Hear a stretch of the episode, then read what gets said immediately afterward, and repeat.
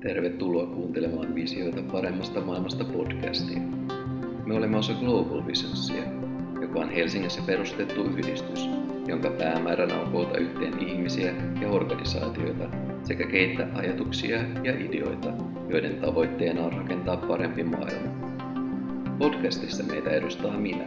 hankesuunnittelija Petri Lahtinen ja Max Talberi, yhdistyksen perustaja ja puheenjohtaja. Podcastiin on myös tarkoitus kutsua vieraita puhumaan heille tärkeistä teemoista, joiden avulla maailmasta voidaan tehdä parempi. Tervetuloa mukaan. Yes, terve vaan taas kaikille tota, podcastin kuuntelijoille. Mun nimi on edelleen Petri Lahtinen ja mä oon Global Visions yhdistyksen hankesuunnittelija, niin kuin aina tuttuun tapaan, niin mä oon täällä yhdistyksen perustaja ja puheenjohtaja Max Talberin kanssa. Kiva olla taas täällä puhumassa näistä mielenkiintoisista, mutta ennen kaikkea tärkeistä aiheista. Joo, kiitos samaa. Mukava olla taas mukana tässä, tässäkin jaksossa. Ja mutta ei olla kuitenkaan kahdestaan, vaan meillä on ei peräti yksi, vaan kaksi vierasta mukana, ja sehän on äärimmäisen jännittävää, ja nythän yhdistyksen tämän vuoden se merkittävin kärkihanke on ollut perustulo. Ja meillä on nytten kaksi vierasta, jotka tuntevat perustulon enemmän kuin hyvin. Meillä on Eetu Lehto ja Petteri Räty Bienistä, ja sen sijaan, että minä nyt yrittäisin kertoa, äh, keitä he ovat ja mikä Bien on, niin annan suoraan heille puheenvuoron, ja he voivat omin sanoin kertoa vähän, että keitä he ovat, äh, mikä on tämä Bien, josta jo mainitsin, ja äh, ennen kaikkea, että mitä he tekevät perustuloon liittyen, niin jos Petteri vaikka aloitat, niin ole hyvä. Niin, kiitoksia ja tota, niin, terve vaan kuulijoille. Eli jos oltaan siitä pienistä, eli Basic Income Earth Network, joka on siis ähm, Britanniassa, taitaakin majaa pitämässä yhdistys, mutta vuosittain järjestää maailmankongressin ja tähän liittyen sitten on paikallisia yhdistyksiä, joita me tässä Edun kanssa edistämme, eli ed, ed, ed, edustamme, eli olen tuon Bien Finland Suomen perustuloverkosto ryn hallituksen puheenjohtaja. Täältä henkilökohtaiselta taustalta niin olen insinööri softa-alalla töissä, ö, opiskellut tuota, systeemi- ja operaatiotutkimusta ja ohjelmistuotantoa ja liiketoimintaa, mutta kaikki missä pyötiin numeroita ja siihen tämä sitten tietysti perustuloviehätyskin perustuu aikanaan, että mallin yksinkertaisuus ja tämmöinen sitä kautta niin kuin toimivaksi toteaminen on saanut minut kiinnostumaan tästä mallista. Toi perustuloverkosto ei, ei sinänsä ole puoluesidonnainen, mutta itselläni on myös puoluetaustaa, eli olen myös aktiivinen tuolla vihreissä poliitikkona. Koitan tässä sitten vastauksessa pitää selvänä, että tota, niin, niin, missä tapauksessa yhdistyksen kantoja ja sitten niin missä vaiheessa omia, mutta tietysti helppo todeta sitä kautta, että kun perustuloverkosto on puoluepoliittisesti sitoutumaton, niin kaikki tiettyihin malleihin ja yksityiskohtiin liittyvät kommentit on sinänsä omia, niin, koska emme myöskään aja mitään tiettyä perustulomallia, vaan laajasti e, edistämme perustulokeskustelua ja perustuloa ja kaikkien mallien kannattajat ovat yhdistykseemme toimettu, toi, tota, niin tervetulleet. Kyllä, ei ole lisättävää tähän Bien Finlandin esittelyyn, jossa itse toimin varapuheenjohtajana tässä joitakin vuosia ollut samassa statuksessa hallituksessa. Ja, mutta jos itsestäni nyt voi jotain lyhyttä sanoa, niin, niin tota, filosofia opiskelin Jyväskylän yliopistossa ja sen jälkeen on tehnyt jotain tiedetoimittamista sun muuta. Ja perustulosta kiinnostuin joskus ihan lukemisen kautta, just Bentron Russell, joka kirjoitti jo ö, melkein sata vuotta sitten, että, että me tehdään liikaa töitä ja työaika on aika pitkä ja meillä ei ole ihan hirveästi muuttunut se tähän, tähän aikaan mennessä. Ja David Graeberia, kun joskus luin, ja siinä oli tuttu tämmöinen, mitä hän sanoo, bullshit jobs, että, että ei ole niin, että meidän tarvitsi tehdä suurimpaa osaa töistä, mitä me tehdään, mutta niitä vähän niin kuin keksitään sitten lisää ja pitäisi ehkä jotenkin niin kuin päästä myös kaikkien ihmisten nauttimaan näistä yhteiskunnan luomista hienoista asioista. Joo. Me Global Visionsissa pyritään sellaiseen avoimuuteen ja sellaiseen halutaan, että saataisiin niin kuin mahdollisimman laaja-alaisesti erilaisia ihmisiä houkuteltua mukaan yhdistyksen toimintaan. Ja sen takia ajateltiin, että kun mahdollisesti kuulijakunta voi olla täten myös hyvin laaja, että kaikki ei välttämättä tiedä tai ei ole sellaista ihan tarkkaa kuvaa, kuten ei ollut itselläkään ennen kuin yhdistyksen toiminnassa tai töissä aloitin, että mikä tämä perustulo sitten niin kuin käytännössä ottaen on, tai mistä me puhutaan, kun me puhutaan perustulosta, niin ehkä te voisitte vähän avata sitä lyhyesti, että mikä tämä perustulo käytännössä ottaen sitten olisi? Joo, kyllä. Eli tota, niin, niin tässä voidaan vaikka aloittaa sillä, että referoin entisen hallituksemme jäsenen äh, Johanna Perkien väitöskirjasta, eli hän on väitellyt tota, niin, niin, äh, perustulokeskustelusta Suomessa, ja hänen väitöskirjassaan otetaan äh, perustullaan kantaa, että se on universaali, eli käytännössä siis kaikille, jos käytetään vähän kotiperäisempää sanaa, se maksetaan yksilölle, ei siis vaikka esimerkiksi perheelle, se, siihen ei liity ehtoja, eli niin sanotusti vaikka siis työssäkäyntiehtoa tai mitään tällaista. Sitä ei voida perua, eli sit kun se alkaa tulemaan, usein käytännössä erotellaan ehkä vaikka sitten lapset tai täysikäiset, jos nyt 18-vuotiaana alkaa, niin se sitten siitä rullaa vaan. Ja se on määräaikoina maksettava käteisetuus. No Suomessa käytännössä siis tällä viitataan kuitenkin varmasti tilisiirtoon, ja siihen ei siis lisännyt mitään tällaista varallisuus- tai muita työehtoja, niin kuin tuossa sanottiin. Eli vaikka olisit sitten Suomen rikkain miljardööri, niin tilille se silti, silti tulisi. Onko se Eetu mitään lisättävää vai oliko jo niin tyhjentävä selitys toi Petteri, tota, tai siis korjataan, täsmentää Johanna Perkiön, joka siis on kuitenkin ehkä se tunnetuin ollut ainakin aiemmin näistä perustulotutkijoista, niin siihen tähän määrittelyyn. Aika tyhjentävästi Johanna mielestäni esittelee tämän homman. Voisi sitä pohtia tosiaan, että mikä, miten näitä perustulomalleja, joita on käytössä maailmassa, että, että just Iranissa perheet saa perustuloa ja semmoisen niin määrää, että ne pystyy käytännössä elämään sille. Ja sitten on näitä, näitä, näitä osinkoja, mitä jaellaan esimerkiksi Alaskassa, joka on pieni määrä, mutta kai se on tässä määritelmän mukaan voi mietiskellä, että kumpi näistä on lähempänä semmoista niin kuin aktuaalista perustuloa. Ehkä semmoisen täydennyksen tähän perustulokeskusteluun, että totean, että tota, niin, kun basic income englannissa tulee se perus sana siinä, niin se tarkoittaa sitä, että sillä pitäisi pystyä täyttämään nämä niin kuin normaalin elämän ää, tarpeet, niin jos asuu vaikka Helsingissä, niin siihen nähden niin se tarkoittaa, ää,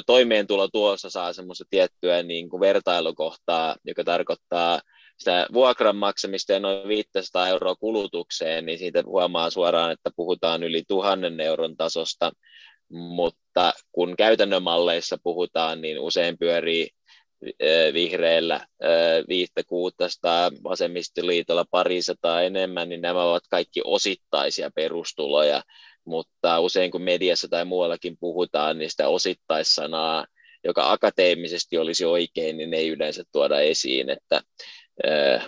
varsinaisesti perustuloon kuuluu se kuitenkin ajatus sillä, että sillä itsessään tulisi toimeen, mutta käytännön valtiontaloudellisista syistä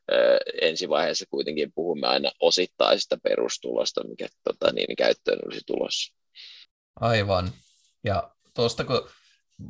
tuli puheeksi nämä esimerkiksi Iranin perustulo ja Alaskan perustulo tai sellaiset, mitä niin kuin voidaan liittää sen termin alle, niin meillähän täällä Suomessakin on ollut tota, perustulokokeiluja, ja tämä viimeisin tota, ei edes ollut, ei ole kovin kauan aikaa sitten, että ollut 2017-2018. Ja tota, siinä sitten kun siitä esim. uutisoitiin, niin keskityttiin lähinnä tähän työllistymiskysymykseen tai kysymyksiin, kun taas sit esi- esimerkiksi niin kuin positiiviset hyvinvointivaikutukset tunnittiin sivuttavan aika paljon, niin ö, onko teidän mielestä tämä niin kuin esimerkiksi sanotaan nyt, jos ei ainoastaan Suomessa, mutta ehkä myös Euroopassa, niin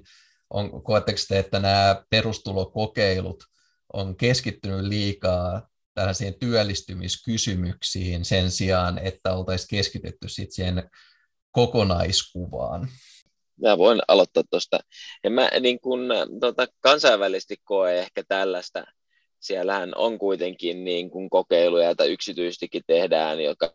on silleen kokonaisvaltaisesti ole, olemassa Afrikassa ja näin poispäin. Tietysti niin kuin Suomessa se on helppo ymmärtää, miksi tässä tota, niin, keskityttiin näihin työllistymisvaikutuksiin, kun katsotaan, mikä hallituspohja silloin oli ää, tota, niin, niin, voimassa, jonka hallitus, Sipilän hallitusohjelmaan oli kirjattu, niin siihen ajatusmaailmaan, jotka silloin kärkipoliitikkoina ja ministereinä tietysti sitä puoluepuheenjohtajana vetävät, niin siihen näiden ää, tota, niin, niin, ää, et, hal, tämän, tämän hallituksen ajatusmaailmaan tämä kärki sopi parhaiten, kun ajatellaan kuitenkin, että kikyä ja muuta siinä pyöri, niin se on sitä samaa teemaa kuitenkin sitten. Mun käsittääkseni siinä oli aika vahvasti siis lähtökohta siinä Suomen perustulokokeilussa. Se oli ainakin viestitty, että tutkitaan nimenomaan työllisyysvaikutuksia,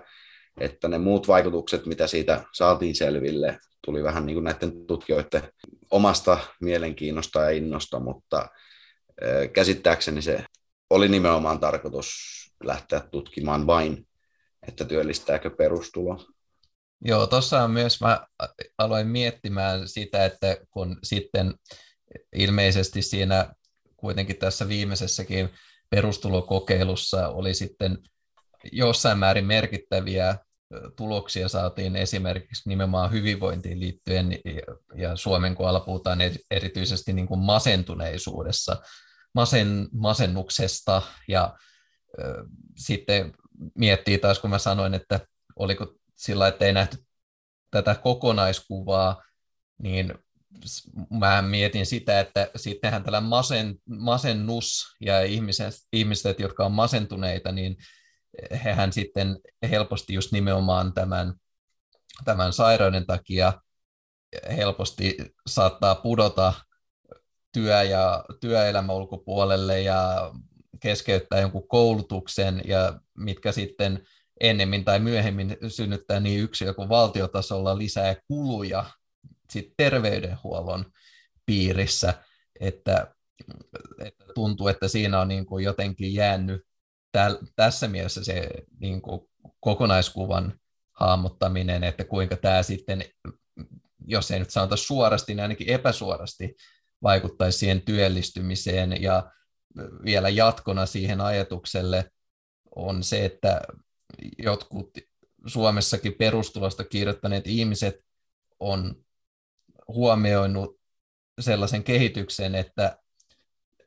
tai esittänyt tällaisen väitteen, että me ollaan tämä nykyinen työelämä ja talouskehitys on mennyt siitä, että me ei olla enää hyvinvointivaltio, vaan työkykyvaltio, että se työkyvykkyys ja työelämässä oleminen on sellainen inhimillistä elämää suurempi määrittävä tekijä kuin sitten tällainen hyvinvointi. Onko teillä tohon, tähän heittoon mitään tota, näkemystä? Ihan, ihan hass, hassusti sanottu tuo, tuo työkyky. Työ. En ole kuullut aikaisemmin, mutta pitääpä, pitääpä tutustua tähän määritelmään. Joo, joo, ei, ei sano, sanon tähän niin kuin ihan nopeasti siitä, että tosiaan siis pitää muistaa myös, että myös sen siinä kokeilu, kokeilussa, mikä Suomessa oli, niin työllisyys kasvoi ja kohteena tutkittavia kohteita ja perustulokokeilun osallistujia, niin ne oli pitkäaikaistyöttömiä iso osa, niin pienikin määrä työllistyminen lisääntymistä pitäisi nähdä mun mielestä aika isona ja merkittävänä asiana. Ja sitten jos, jos vielä laajennetaan tämä koskemaan oikeastaan kaikkia perustulokokeiluja, mitä on ympäri maailman käytössä 70-luvulta lähtien, niin,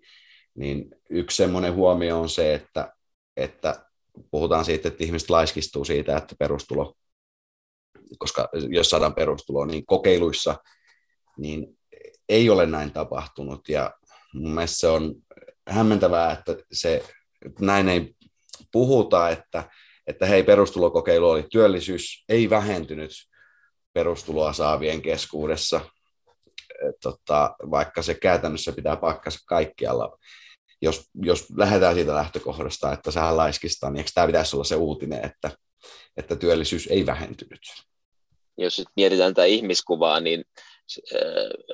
dokumentti, jossa yhteiskuntana olemme tehneet tämmöistä ihmiskuva-arvovalintoja on kuitenkin perustuslakimme ja jos mietitään siellä, niin meillä on oikeus sosiaaliturvaan ja elinkeinon vapaus mutta ei meillä missään lue mitään velvollisuutta tehdä töitä, työtä, niin kun se ei ole semmoinen velvollisuus, joka yhteiskuntana olemme kenellekään la- laittaneet, vaikka se tuntuu usein niin kuin keskusteluissa esiintyvän, mutta jos katsotaan suoraan niin kuin ihmisoikeusajattelun pohjalta, niin meillä on hyvin, hyvinvointivaltio, jossa kukin on vapaa tekemään tö- töitä, mutta ei ole siihen velvollinen.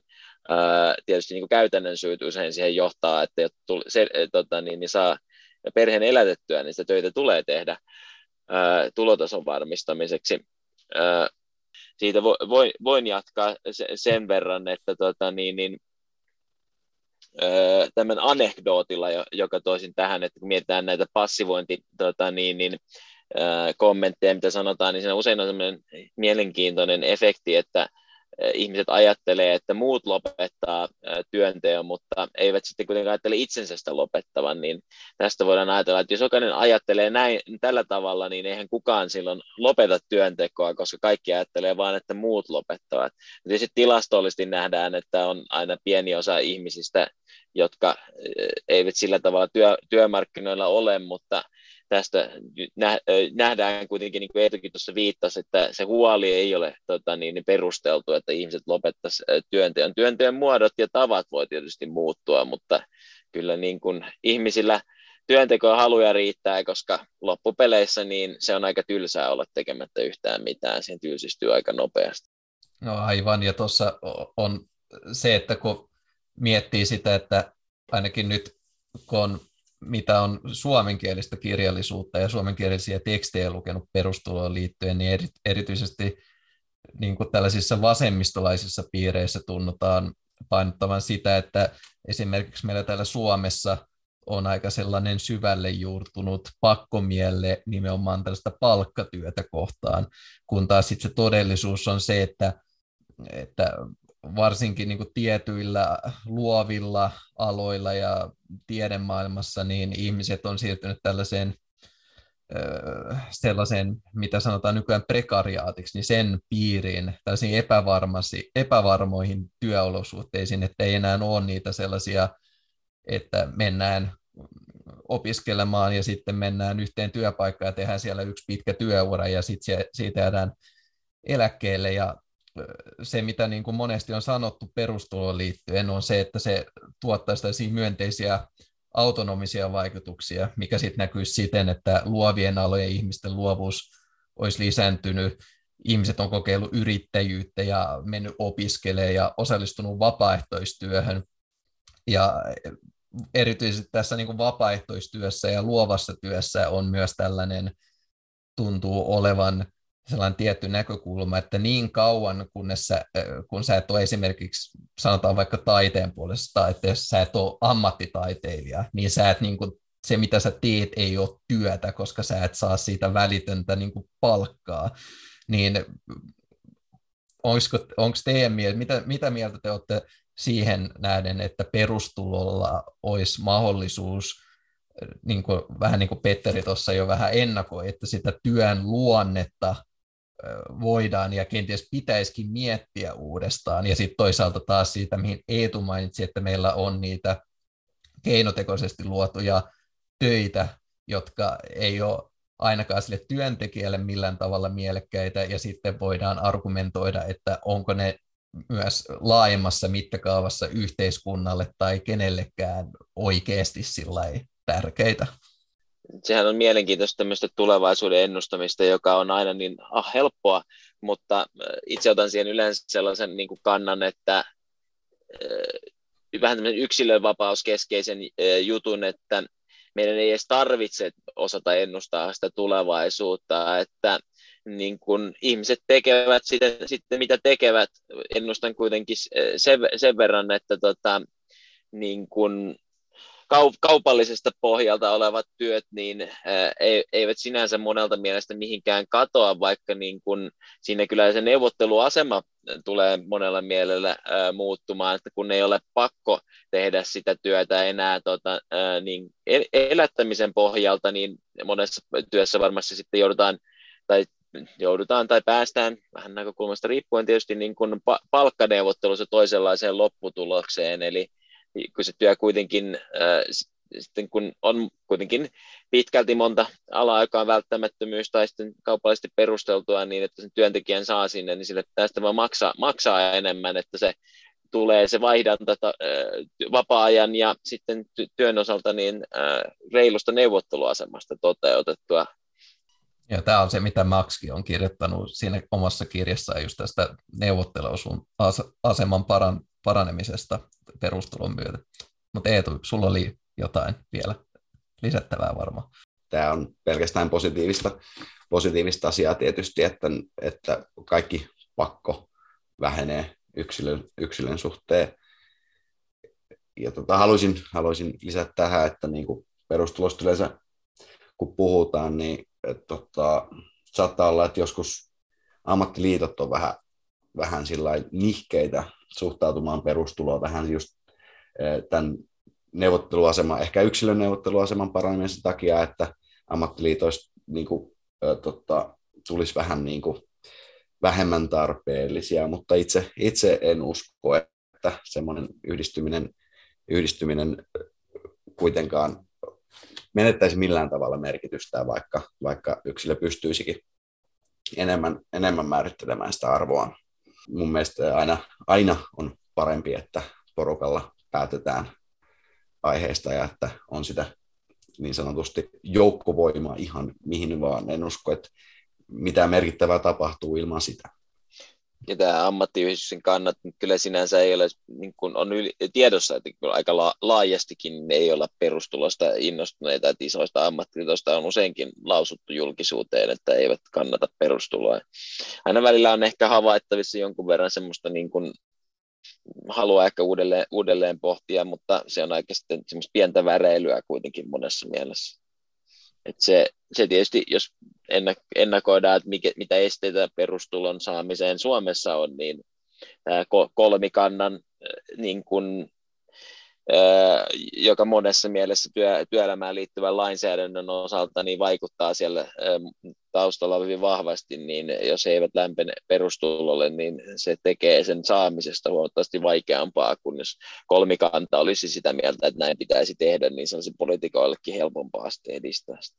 Joo, ja tässä on myös sellainen, että ei ainoastaan toi, että se neuvotteluvara paranee, mutta eikö perustulolla ole myös ajateltu olevan sellainen positiivinen niin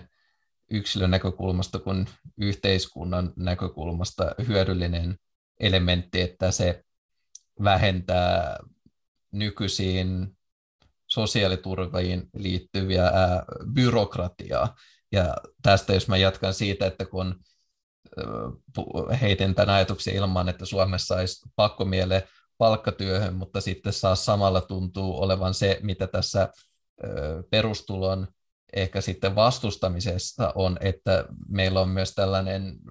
köyhien stigmatisointi ja niin kuin monet esim. poliitikot tuntuu ja yksityisihmiset myös tuntuu, ja se nyt suoraan kehtaa sanoa, mutta aika niin kuin rivien välistä on luettavissa, että ajatellaan, että sitten köyhien nämä ongelmat on heidän omaa syytään ja niin kuin tällainen byrokratia ja tukiviidakko on tavallaan sellainen ansaittu rangaistus, mitä heidän niin kuin tarvitsee käydä läpi, koska he ovat nyt sitten niin kuin tätä yhteiskunnan alempaa luokkaa jossain määrin. Ja sitten vielä lisään tuohon sen, kun puhuin niistä luovista aloista, niin sitten taas itse, itse olen kiinnostunut myös luovalla alalla myös osittain toimivana ihmisenä tästä perustulon tarjoamasta turvasta myös siinä mielessä, että ei ainoastaan luovilla aloilla, myös tiedealalla sitten ihmisellähän menee hirveän paljon aikaa esim. apuraa hakemusten kirjoittamiseen ja kaikkeen sellaiseen, niin kuin mikä käy työstä, mutta ei tavallaan ole sitä esimerkiksi, jos mietitään vaikka Suomessa oli tämä Ossi Nymanin tapaus, kun hän, hän herätti tällaista mediassa kohua siitä, kun hän sanoi, että hän on kirjoittanut seikan kirjan ja ollut ihan tyytyväinen, no jos ei nyt sosiaalipuumi, mutta yhteiskunnan tuilla elävä ihminen, niin se, että kaikki tällainen, mitä esim. luovaan tai tieteelliseen työhön liittyy tällainen apurahojen hakeminen, muun rahoituksen hakeminen, markkinointi ja promootio on kaikki sellaista, mikä on esim. Kirjallisuuden tapauksessa pois siltä itse seuraavan kirjallisen työn kirjoittamiselta, mutta kuitenkin sellaista pakollista työtä vastaavaa toimintaa, niin tämän tota, neuvotteluaseman parantamiseksi, niin eikö perustulo myös helpota toisaalta auta näitä, tavallaan demokratisoi tätä yhteiskuntaa niin, että köyhiä ei tavallaan kuriteta sillä tukiviidakolla ja byrokratialla ja sitten toisaalta myös luodaan turvaa prekaariaatissa toimivien ihmisten elämää, että he voi vähän enemmän keskittyä siihen, mitä he haluavat tehdä sen sijaan, että heidän pitää koko ajan keksiä sitä, mistä sitä rahaa saadaan irti. Juuri näin, eli tässä tota, niin, niin, tavallaan äh, valvontakeskustelussa pitää, pitää mielessä, että kun koitetaan ehkäistä äh, niin kuin väärinkäyttöä, niin oikeastaan se tota, niin, oleellisempi ongelma on tukien alikäyttö, eli meitä on näyttöä paljon siitä, että kun mitä e- byrokraattisemmaksi tuki tulee, niin sitten jätetään hakematta sitä, vaikka siihen oltaisiin oikeutettuja. Tietysti tota, tässä palaan siihen, mitä sanoin aikaisemmin, että jotta tämä köyhimpien niin kun tilanne korjaantuu, niin tarvitaan perustulolla pelkästään, niin se perustulon pitäisi olla varsin korkea, että se kor- korvaa tämän meidän suurimman to- to- tota niin, niin kannustinloukun, eli toimeentulotuen. Et käytännössä varmaankin kuitenkin se ratkaisu niin kuin lyhyellä aikavälillä tulee olemaan jotain yhdistelmää perus, osittaista perustuloa ja sitten perusturvaetuuksien korottamista niin, että mahdollisimman suuri osa väestöstä mahdollisimman nopeasti saadaan nostettua pois täältä toimeentulotuen piiristä, joka on se kaikista passi, passivoimin ja byrokraattisesti hankalin, hankalin tukimuoto. Se sinänsä kuvaa myöskin monessa mielessä sitä ajattelua, että jos katsotaan meidän sosiaalitukia, niin sellaiset tuet, jotka on suunnattu keskiluokalle, niin ovat usein niin kuin kohtuu helposti haettavia ja silleen niin kuin suoraviivaisia ja automatisoituja, Mutta sitten jostain syystä, kun tota, niin, niin mennään sitten pienituloisten, kaikista pieni, vähävaraisempiin tukiin, niin se kasvaa vaan ja äh, mielenkiintoista. Kävisin keskustelua jonkun kanssa, joka pystyisi osoittamaan tälle jotain rationaalisia perusteita muita kuin sitten niin kuin ihmiskuvakysymyksiä, että ihmisiä tässä kuitenkin kaikki ollaan, mutta jostain syystä se luokka, joka on kuitenkin päättävässä asemassa yhteiskunnassa niin keskiluokasta ylöspäin, niin luo, luo nämä järjestelmät sitten it, itsellensä niin, että tässä yhteydessä se ei olekaan se tukien väärinkäyttö ongelma, vaikka isommat rahat on pelissä, jossa on ansiosidonnaisessa. Joo, kyllä voin komppaa, että on tota, verotoimistossa on hirveän paljon helpompi asioida kuin esimerkiksi työvoimatoimistossa, että kyllä siellä heti ollaan, ollaan niin kuin iloisempia, palvelualttiimpia. Muuten ihan tuli mieleen tästä keskustelusta. Meillä oli ihan hetki sitten tämä,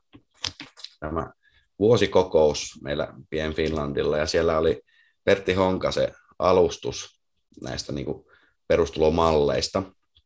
Ja se oli ihan jännä, siinä, siinä tota puhuttiin, vertailtiin just niin kuin nykyjärjestelmää ja erilaisia perustulomalleja, e, että millä tavalla se vaikuttaa ihmisten toimeentuloihin. Ja tota, se se lopputulema oli vähän sillä että tämmöisessä niin kuin, tietyllä tavalla oletetaan, että ihmiset saa ne tuet, mitä heille kuuluu ja tällainen, niin tota, että periaatteessa että se, se perustulo ei niin kuin ihan hirveästi niin kuin rahallisesti paranna tätä, tai ole semmoinen niin taloudellinen kannuste niin sanotusti. Mutta sitten jossain vaiheessa siihen lävähti tämä nykyjärjestelmän vastaan niin kuin näiden eri perustulomallien tämä efektiivinen marginaaliveroaste ja, ja siinä oli siinä nykyjärjestelmässä, siinä poukkoili aika hyvin se monista syistä tietysti siinä, että, että, tota, että näistä tuista maksetaan eri tavalla ja veroja ja tällainen, mutta tota, mun mielestä siinä tuli vähän semmoinen fiilis, että, niin kuin, että se byrokratia kuitenkin väheneminen niin kuin ihan millä tasolla tahansa, että jos vaikka sanotaan tekee vuorokuukausi vaikka hommia, niin, niin tota, ja ei tarvitse semmoista lisärasitetta siitä, että kaikesta pitää neuvotella ja sopia ja tehdä raportteja ynnä muualle, niin silloin paljon isompi merkitys kuin sillä, että tota, onko se, tota, tuleeko 20 enemmän tai vähemmän sitten loppujen lopuksi rahaa taskuun.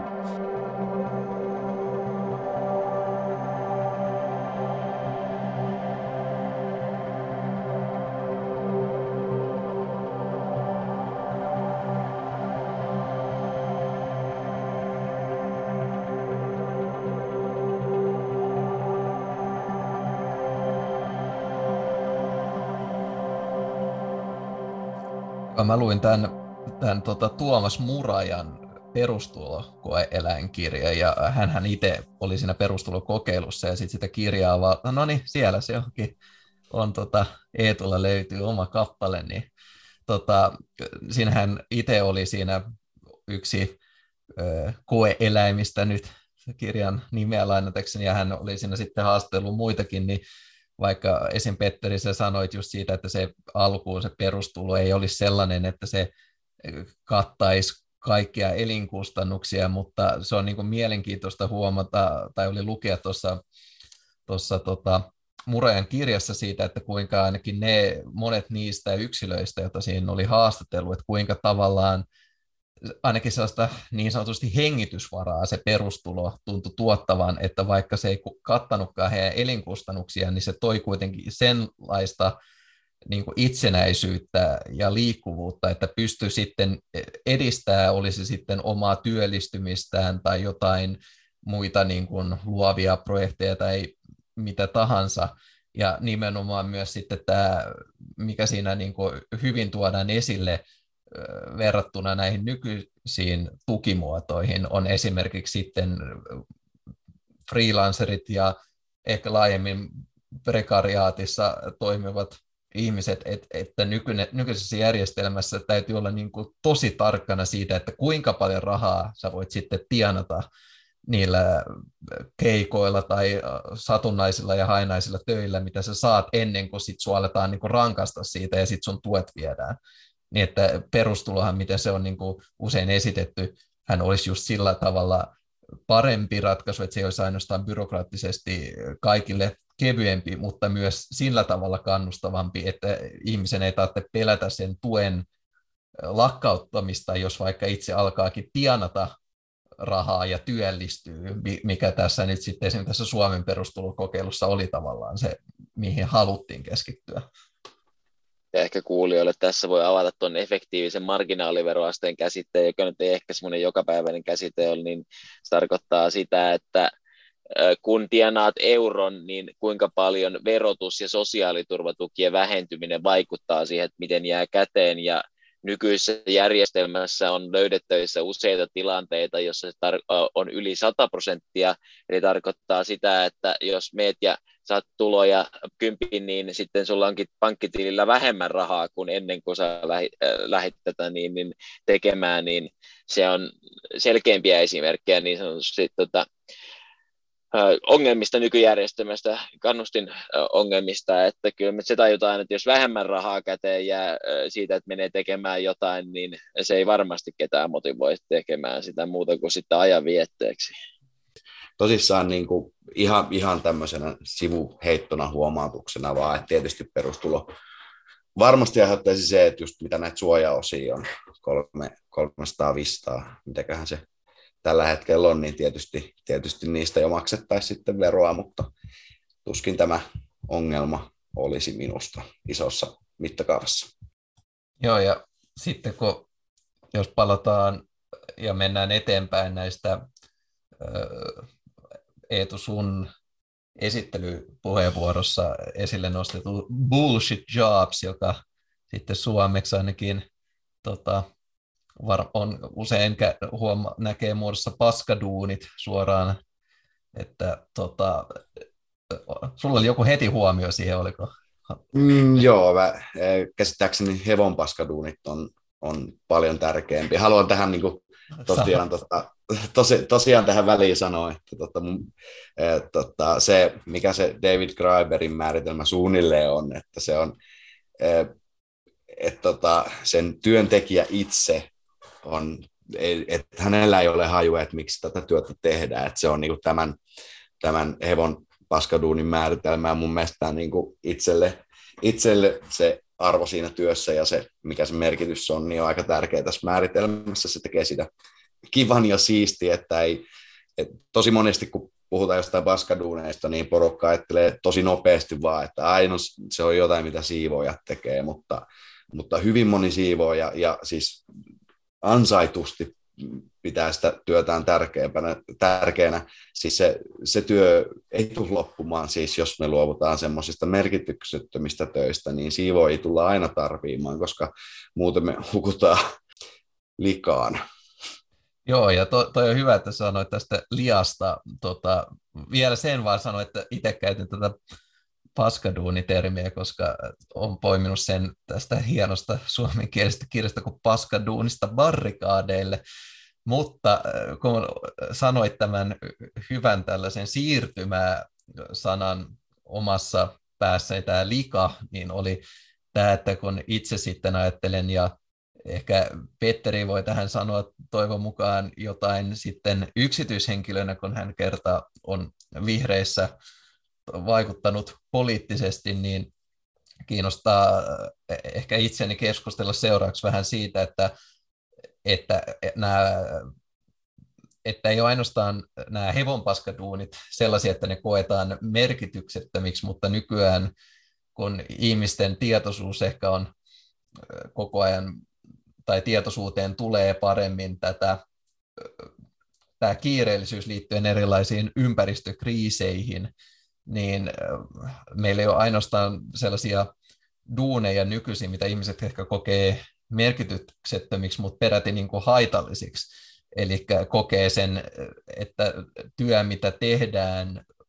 tehdään no, sen takia, että täytyy niin kuin saada toimeentuloa, että pitää maksaa vuokraa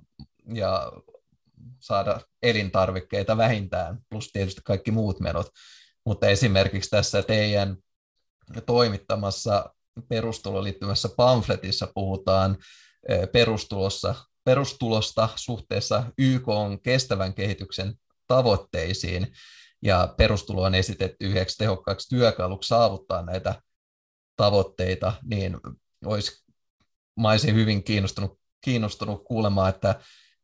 tämän kestävän kehityksen kohdalla, että katsotteko te, että perustulo olisi liitettävä osaksi projektia, joka pyrkii no, toisaalta tällaista kestävämpää kehitystä, mutta myös sitten ehkä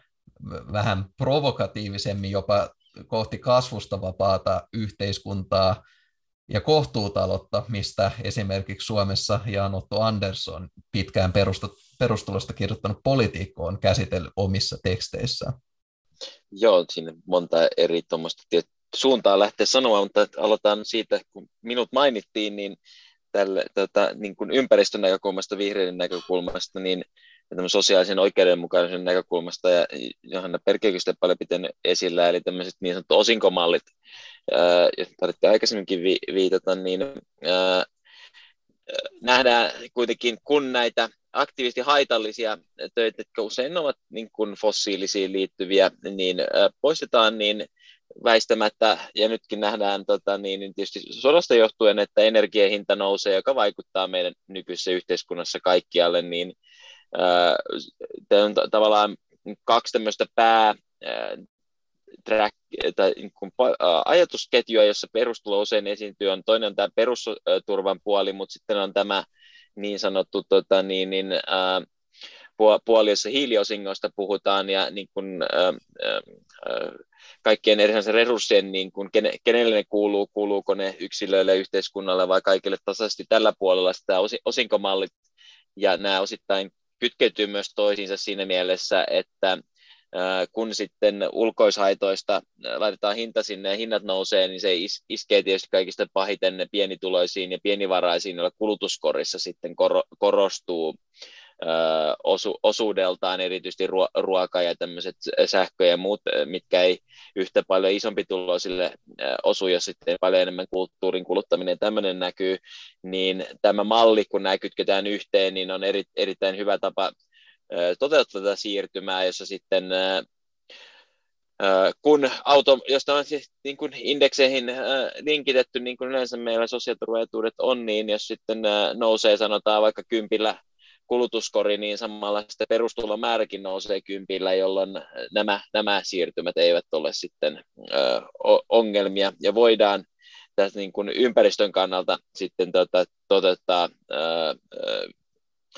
tämä, ö, mihin tässä niin kuin kestävyyteen jo viitattiinkin. E, Eetu varmaan pamfletin editorina voi sitten hyvin tästä tota, niin avata enemmän tätä niin kuin pamfletin puolesta maailmaa. Joo, joo, tota, e, ehkä sanoisin tähän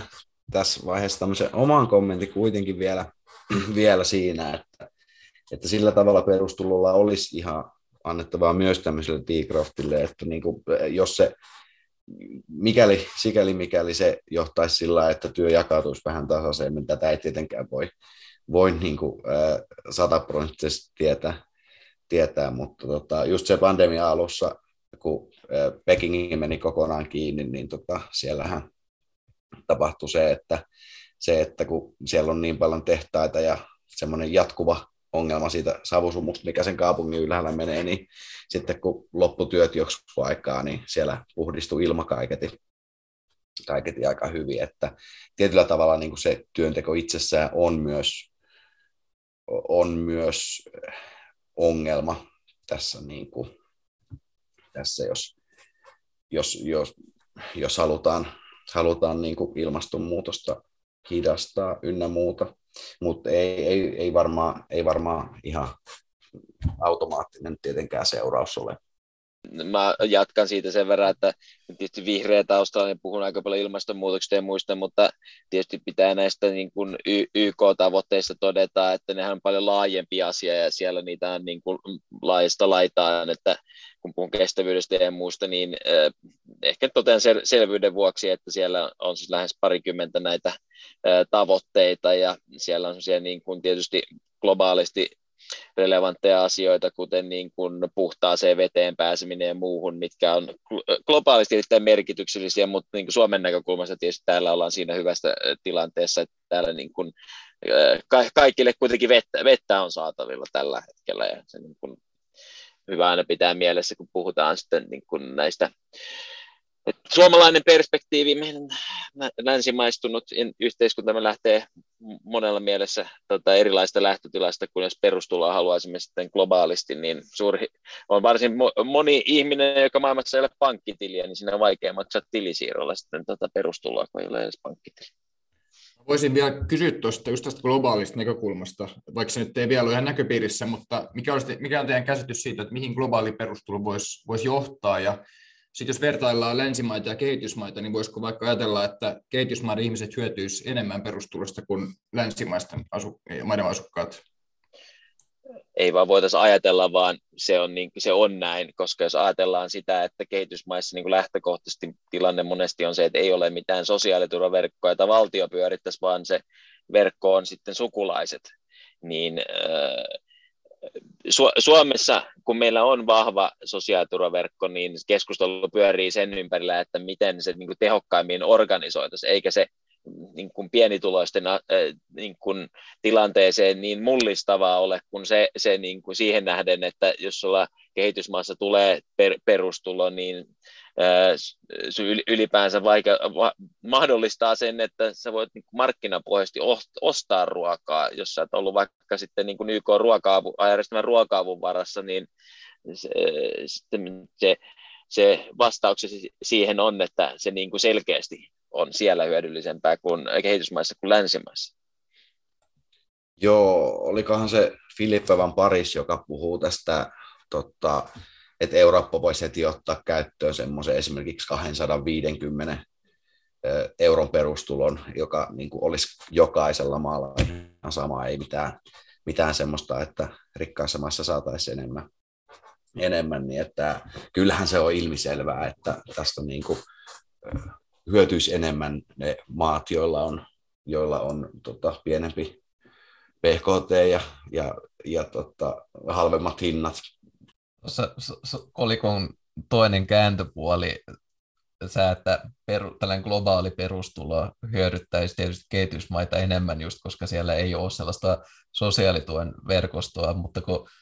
jos otan askeleen taaksepäin ja mennään tä, palaan tähän tota, suomeksi ehkä mun mielestä vähän myön tai sellainen helpommin, helpommalta kuulostava sana, että puhutaan kasvusta vapaata yhteiskunnan, kasvusta vapaata yhteiskuntaa tarkoitetaan, ja sitten toisaalta kohtuutaloutta, niin sen sijaan kun degrowth tuntuisi nimenomaan sitä, että halutaan se niin kuin nimenomaan talouskasvu lasku, kasvu sinne laskusuhdanteeseen, niin mä oon miettinyt sellaista, kun myös perustulohan yksi niitä ongelmia sen käyttöönotossa on tietysti tällaiset tietynlaiset asenteet, mihin ei vielä ehkä tarvitse mennä mutta enemmän tällainen, mä oon miettinyt sellaisia haasteita nimenomaan näiden ympäristökysymysten puolesta, että voisiko sitten taas kehittyneemmissä maissa, olisiko se mitenkään mahdollista, että kun meillä olisi, jos me saataisiin perustulo otettua käyttöön, että se muuttaisi samalla jotenkin niitä asenteita, että ihmiset niin menisivät siitä sellaisesta asenteesta, että nykyään palkkatyö on hyvin suuressa määrissä linkittynyt yksilön identiteettiin siinä määrin, että niin kulutus tavallaan määrittää meitä tietyllä tapaa niin kuin yksilöinä, että mitä meillä on varaa ostaa ja kuluttaa, kun taas sitten miettisi, että jos se olisiko perustulolla mahdollisuutta muuttaa sitä asennetta siihen, että mentäiskin sitten tällaisesta jatkuvasta kasvusta ja nimenomaan siitä kulutuksesta ja sen yhteydestä niin kuin omaan identiteettiin niin kohti, kohti sellaista niin kuin jotain kohtuullisempaa ajattelua ja taloutta. Tähän niin kuin, henkilökohtaisesta mielestä niin kuin voi vastata sen puolesta, että niin kuin, mun näkökulmasta se, että tuleeko kasvua vai alaspäin, niin ei sinänsä ole niin mielenkiintoinen kysymys, kun me nähdään kuitenkin, että ää, y, tota niin, sekä tuolle, tota, luonnon monimuotoisuudelle, katastrofille, että niin kuin ylipäänsä tota, ilmastolle, hiilidioksidipäästölle pitää tehdä jotain. Ne tunnustetaan niin kuin tieteellinen konsensus siitä, että ne pitää ajaa alaspäin. Ja tällä hetkellä tietysti talouskasvu on pitkälti perustunut luonnonvarojen ylikäyttöön ja e, varmaan sitten voi lyhyellä aikavälillä niin kuin ollakin niin vahvasti, että se vaikutukset on sitten näkyy niin kuin kansantalouden mittareissa, mutta onko sitten pitkällä aikavälillä ää, efekti mihin suuntaan, niin ei mun mielestä ole sinänsä kovin mielenkiintoinen efekti, jos talous on kasvaksi se kasvaa, jos sitten efekti ei tule tähän suuntaan vähän aikaa, niin ei se tule, kun kuitenkin nähdään se, että pakko tehdä radikaaleja muutoksia, niin se lopputulos, tai niin kuin jo, ei muuta sitä johtopäätöstä, näitä muutoksia pitää tehdä näiden niin kuin, äh, ilmaston ja luonnon monimuotoisuuden äh, negatiivisten niin kuin, äh, kehityskulkujen katkaisemiseksi. Niin se on. Sinänsä loppujen lopuksi tosi, tosi vaikea ennustaa, että mihin päin se ihmiskunta ja mihin, mihin päin yksilöillä mennään, jos me jos me lopulta sitten saadaan, saadaan perustulo läpi ja, ja nautitaan siitä, mutta tota, voisin kuvitella, että jos ihmisillä on enemmän vapaa-aikaa sitä seurauksena, niin tota, sitä on ehkä vähän enemmän aikaa sitten no introspektio ja muuhunkin, muuhunkin tämmöiseen, että, että kyllä, mä, kyllä mä näkisin henkilökohtaisesti, että tota, semmoinen kulutuskeskeisyys voisi ihan hyvinkin vähentyä sen seurauksena. Ja sitten itse mietin myös sitä, että kun puhuttiin aiemmin tästä perustulon positiivisista vaikutuksista, muun muassa tämä autonomisuuden ja sitten toisaalta myös luovuuden lisääntyminen, että nyt jos me nimenomaan puhutaan esimerkiksi tästä ruoka, ruoantuotannosta ja siitä, että mikä Ukrainan sodalla on ollut vaikutus siihen, niin Suomessa ja tietysti monin paikoin muuallakin maailmassa on, on sitten esimerkiksi tällaisia permakulttuuriliikkeitä, jotka sitten yksi, yksi heidän tai sen niin kuin, tota, liikkeen näkökulma on se, että, tai tietysti, että se on lähtenyt siitä, että on noustu alun perin vastustamaan teollista maataloutta, niin sitten esimerkiksi mietin tällä ympäristönäkökulmasta, että perustulo, sen perustulon suoma tavallaan se hengitysvara ja tietty sellainen autonomisuus voisi sitten esimerkiksi edistää tällaista ruoantuotannon viemistä sellaiseen ehkä omaehtoisempaan suuntaan, koska esimerkiksi nyt niin kuin suurin osa niin kuin suomalaisesta ruoantuotannosta hyödyntää ö, typpilannoitteita ja niiden yksi olennainen ainesosa on vety, jota puolestaan saadaan maakaasusta. Ja tämän ketjun päässä on se, että Suomen maatalous on viime kädessä ollut tosi riippuvaista Venäjän maakaasun tuotannosta, mutta toistaiseksi esimerkiksi niin kuin Suomessa monet tällaiset permakulttuuritoimijat on, kuuluu siihen prekaari, pre, prekaar, prekaariseen tota, luokkaan yhteiskunnassa ja on vähän tällaisia niin kuin, toimii sellainen omaehtoisesti ja pyrkii jossain määrin omavaraisuuteen myös, niin, ja sitten osa taas esimerkiksi, mä asun itse Turussa, missä on, on tällainen yksi permakulttuuritila, joka on sitten pitkälti apuraha, la, apurahalla rahoitettu, niin sitten taas tällaiset niin kuin esimerkiksi näihin ympäristöongelmiin liittyen tällainen perustulon tuoma mahdollinen luovuus voisi olla ainakin mun mielestä sellainen yksi tapa, millä perustulo voisi edistää näitä tällaista kestävämpää kehitystä, jos ei jätetään se, että onko talouskasvua vai laskua, mutta sellaiseen, että nimenomaan innovoidaan ja kehitellään sellaisia tapoja elää maailmassa, jotka ei ole sitten suoraan kytketty kuitenkaan niin kuin nimenomaan voittoa tavoittelevaan taloudelliseen toimintaan. Ehkä tuohon omatalousmaa, ää, niin kuin omavaraiseen maatalouteen ehkä sanon sen verran, että kuitenkin tehomaatalous on se, joka niin kuin mahdollistanut sen, että nykyinen väestö pystyy ruokkimaan, jos katsotaan sitä maankäytöllistä laskelmaa, jos mentäisiin siitä jotain, niin, niin tämmöiseen omavaraiseen ää, viljelyyn, niin se yhtälö ei kyllä millään tasolla ole mahdollista saada toimimaan. Se on mun mielestä niin perustulon hienoja puolia, on, ei Suomessa globaalisti irrottaa ihmisiä tästä maailmasta, että ne joutuu viljelemään o, tota niin, niin, maata, kun itse ainakin näkisin sen, että mieluummin ostan sen palveluna siitä, joka sen osaa ja sen ruokan ja keskityn itse sitten siihen, missä itse olen erikoistunut ja olen hyvä, niin ää,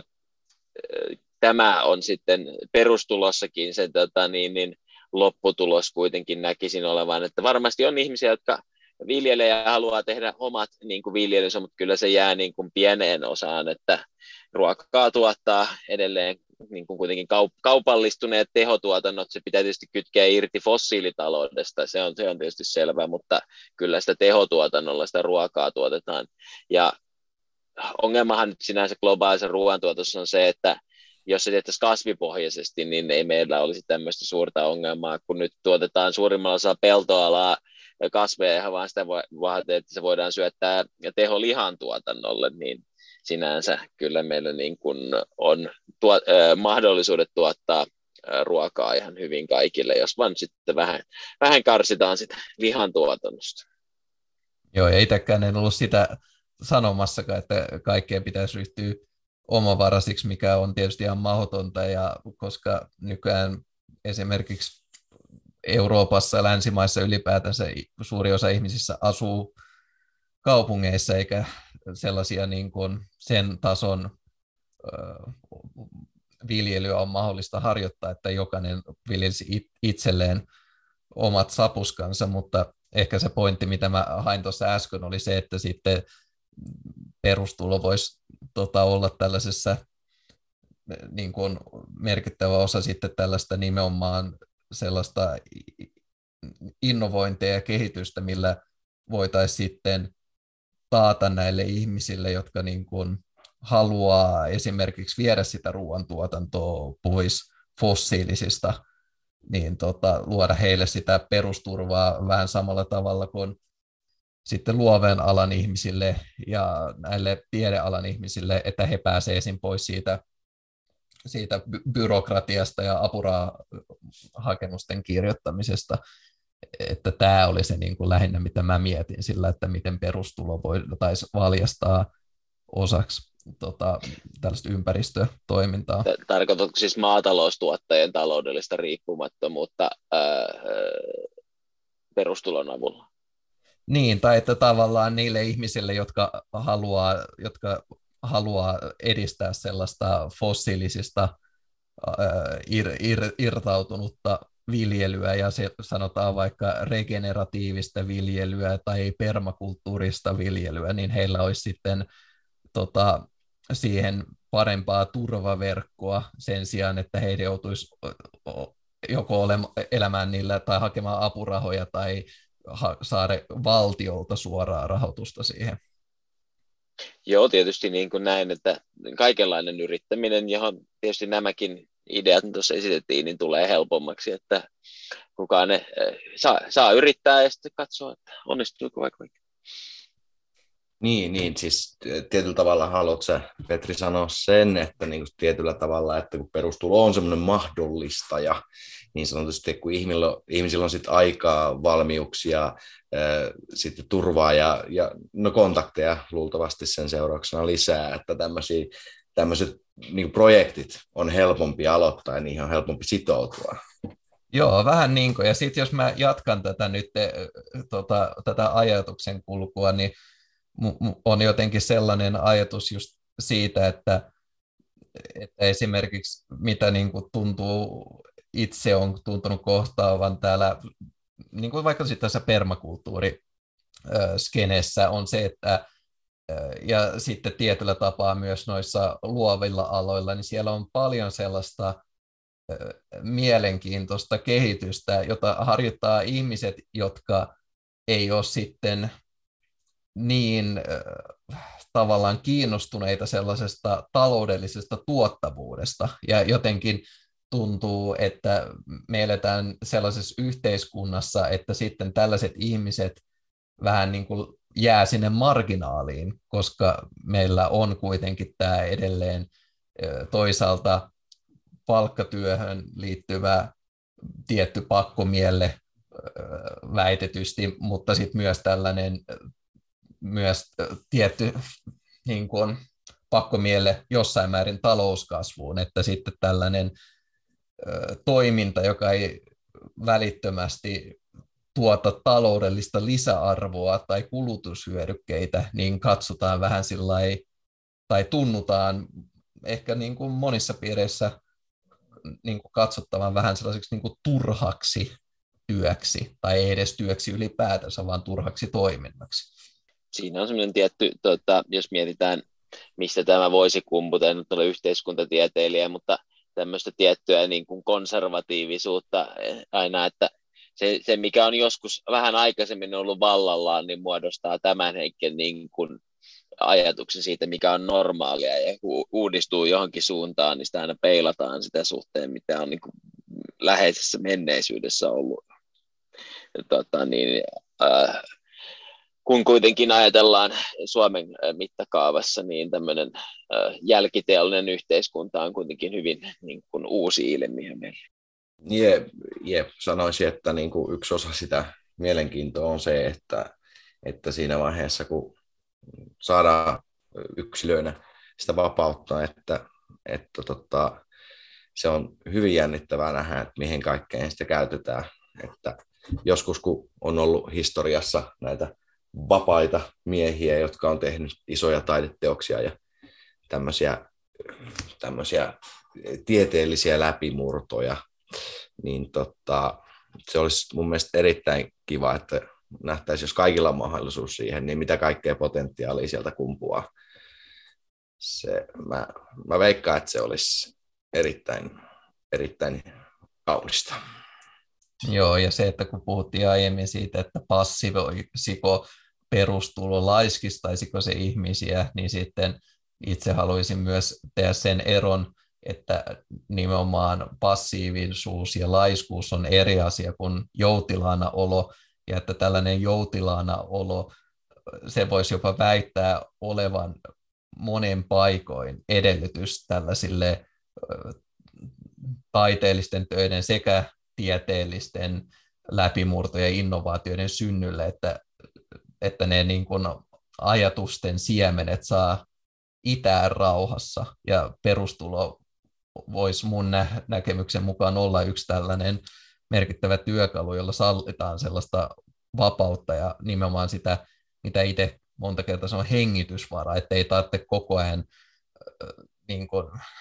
käyttää sitä omaa aikansa siihen, että tekee joko niitä palkkatöitä tai stressaa siitä, että mistä seuraavan kerran saa sitä rahaa, että pystyy maksaa ensi kuun vuokrat ja ruuat. Että tässä mielessä niin kuin tämä kytkeytyy mielestäni takaisin tähän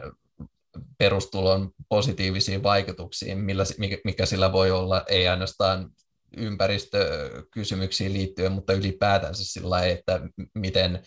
yhteiskuntaa ja maailmaa voidaan viedä sellaiseen, sanotaan nyt parempaan suuntaan, jos ei muuta sanaa löydy. Oliko sinulla, Max, jotain kysymyksiä vielä, koska mä huomasin itse nyt, että jotenkin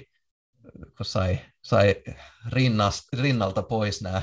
äskeiset, äskeiset paasaukset, niin tuntui, että vähän pankki tyhjeni. Ei muokana mitään lisättävää, tämä on ollut mielenkiintoinen keskustelu. Mä voisin ehkä mainostaa meidän englanninkielistä podia Visions of a Better World tässä, koska meillä on siinäkin perustulijakso ja Eetu ja Petter on siinäkin vieraana ja siinä on, on osittain eri juttuja kuin tässä suomenkielisessä, niin käykää, käykää kuuntelemassa myös se. Joo, vähän samaa, vähän, vähän eri asia, että, että nyt tietysti on saanut tota, osa meistä, jolle se englanti ei ole sillä ihan äidinkielen tasolla, niin nyt ollaan sitten saanut vapaammin, vapaammin keskustella aiheesta. Ja tosiaan, tota, nyt kun sitä mainostettiin, niin tota, tietysti varmaan laitetaan tämän, tämänkin podcastin tuohon kuvaukseen sitten esim. siihen Bien Finlandin sivustoille linkkiä, että sitten ihmiset, jotka on toivon mukaan kiinnostunut Bienin toiminnasta ja perustulosta yleisesti, niin sitten löytävät ne seuraavat askelmerkit, että mitä voi sitten esimerkiksi yksilön näkökulmasta tehdä ja edetä sen suhteen, jos haluaa nähdä yhteiskunnan, jossa perustulo ehkä sitten joskus otettaisikin laajemmin ja pitkäaikaisemmin käyttöön.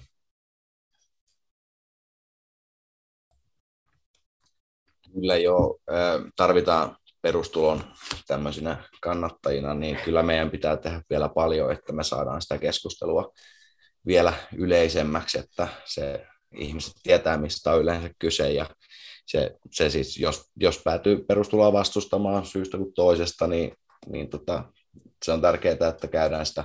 kuitenkin sitä niin kuin keskustelua aiheesta ja, ja me voidaan pelkästään, niin kuin, jos meitä on tarpeeksi ihmisiä, niin me vaan silloin pystytään saavuttamaan jotain. Että, että tervetuloa vaan mukaan toimintaan kaikki, joita tämä aihe koskee ja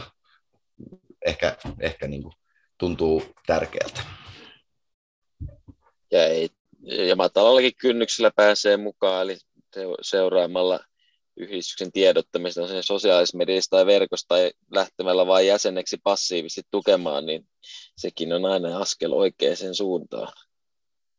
Syväänkin päätyyn saa hypätä, jos haluaa, mutta siellä matalassakin päädyssä on hyvä olla.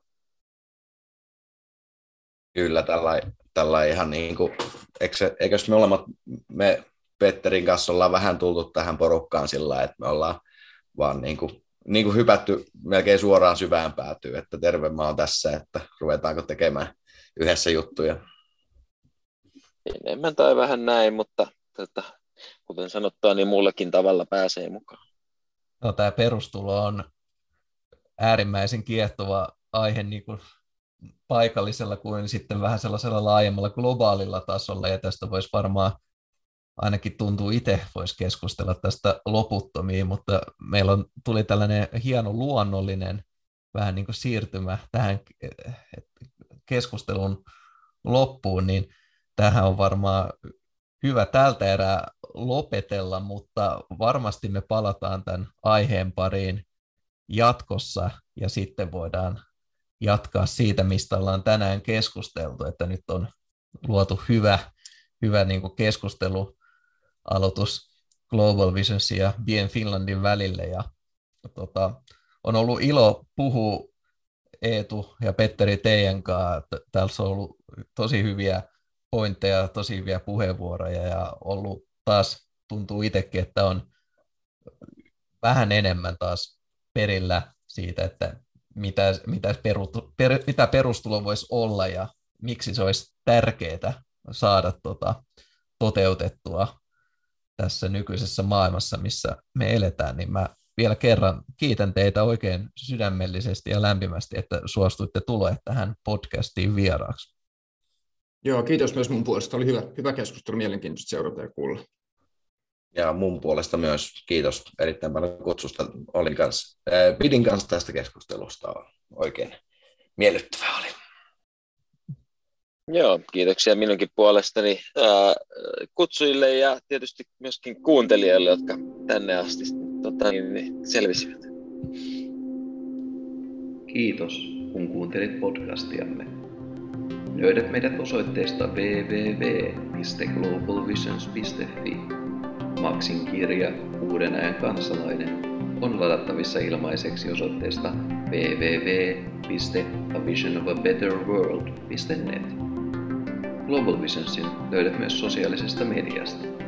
Meillä on profiilit niin Facebookissa, Twitterissä, Instagramissa, LinkedInissä kuin Discordissakin. Tervetuloa mukaan toimintaamme ja herättämäämme keskusteluun, joka kutsuu sinut mukaan pohtimaan yhdessä sitä, miten maailmasta voidaan tehdä parempi.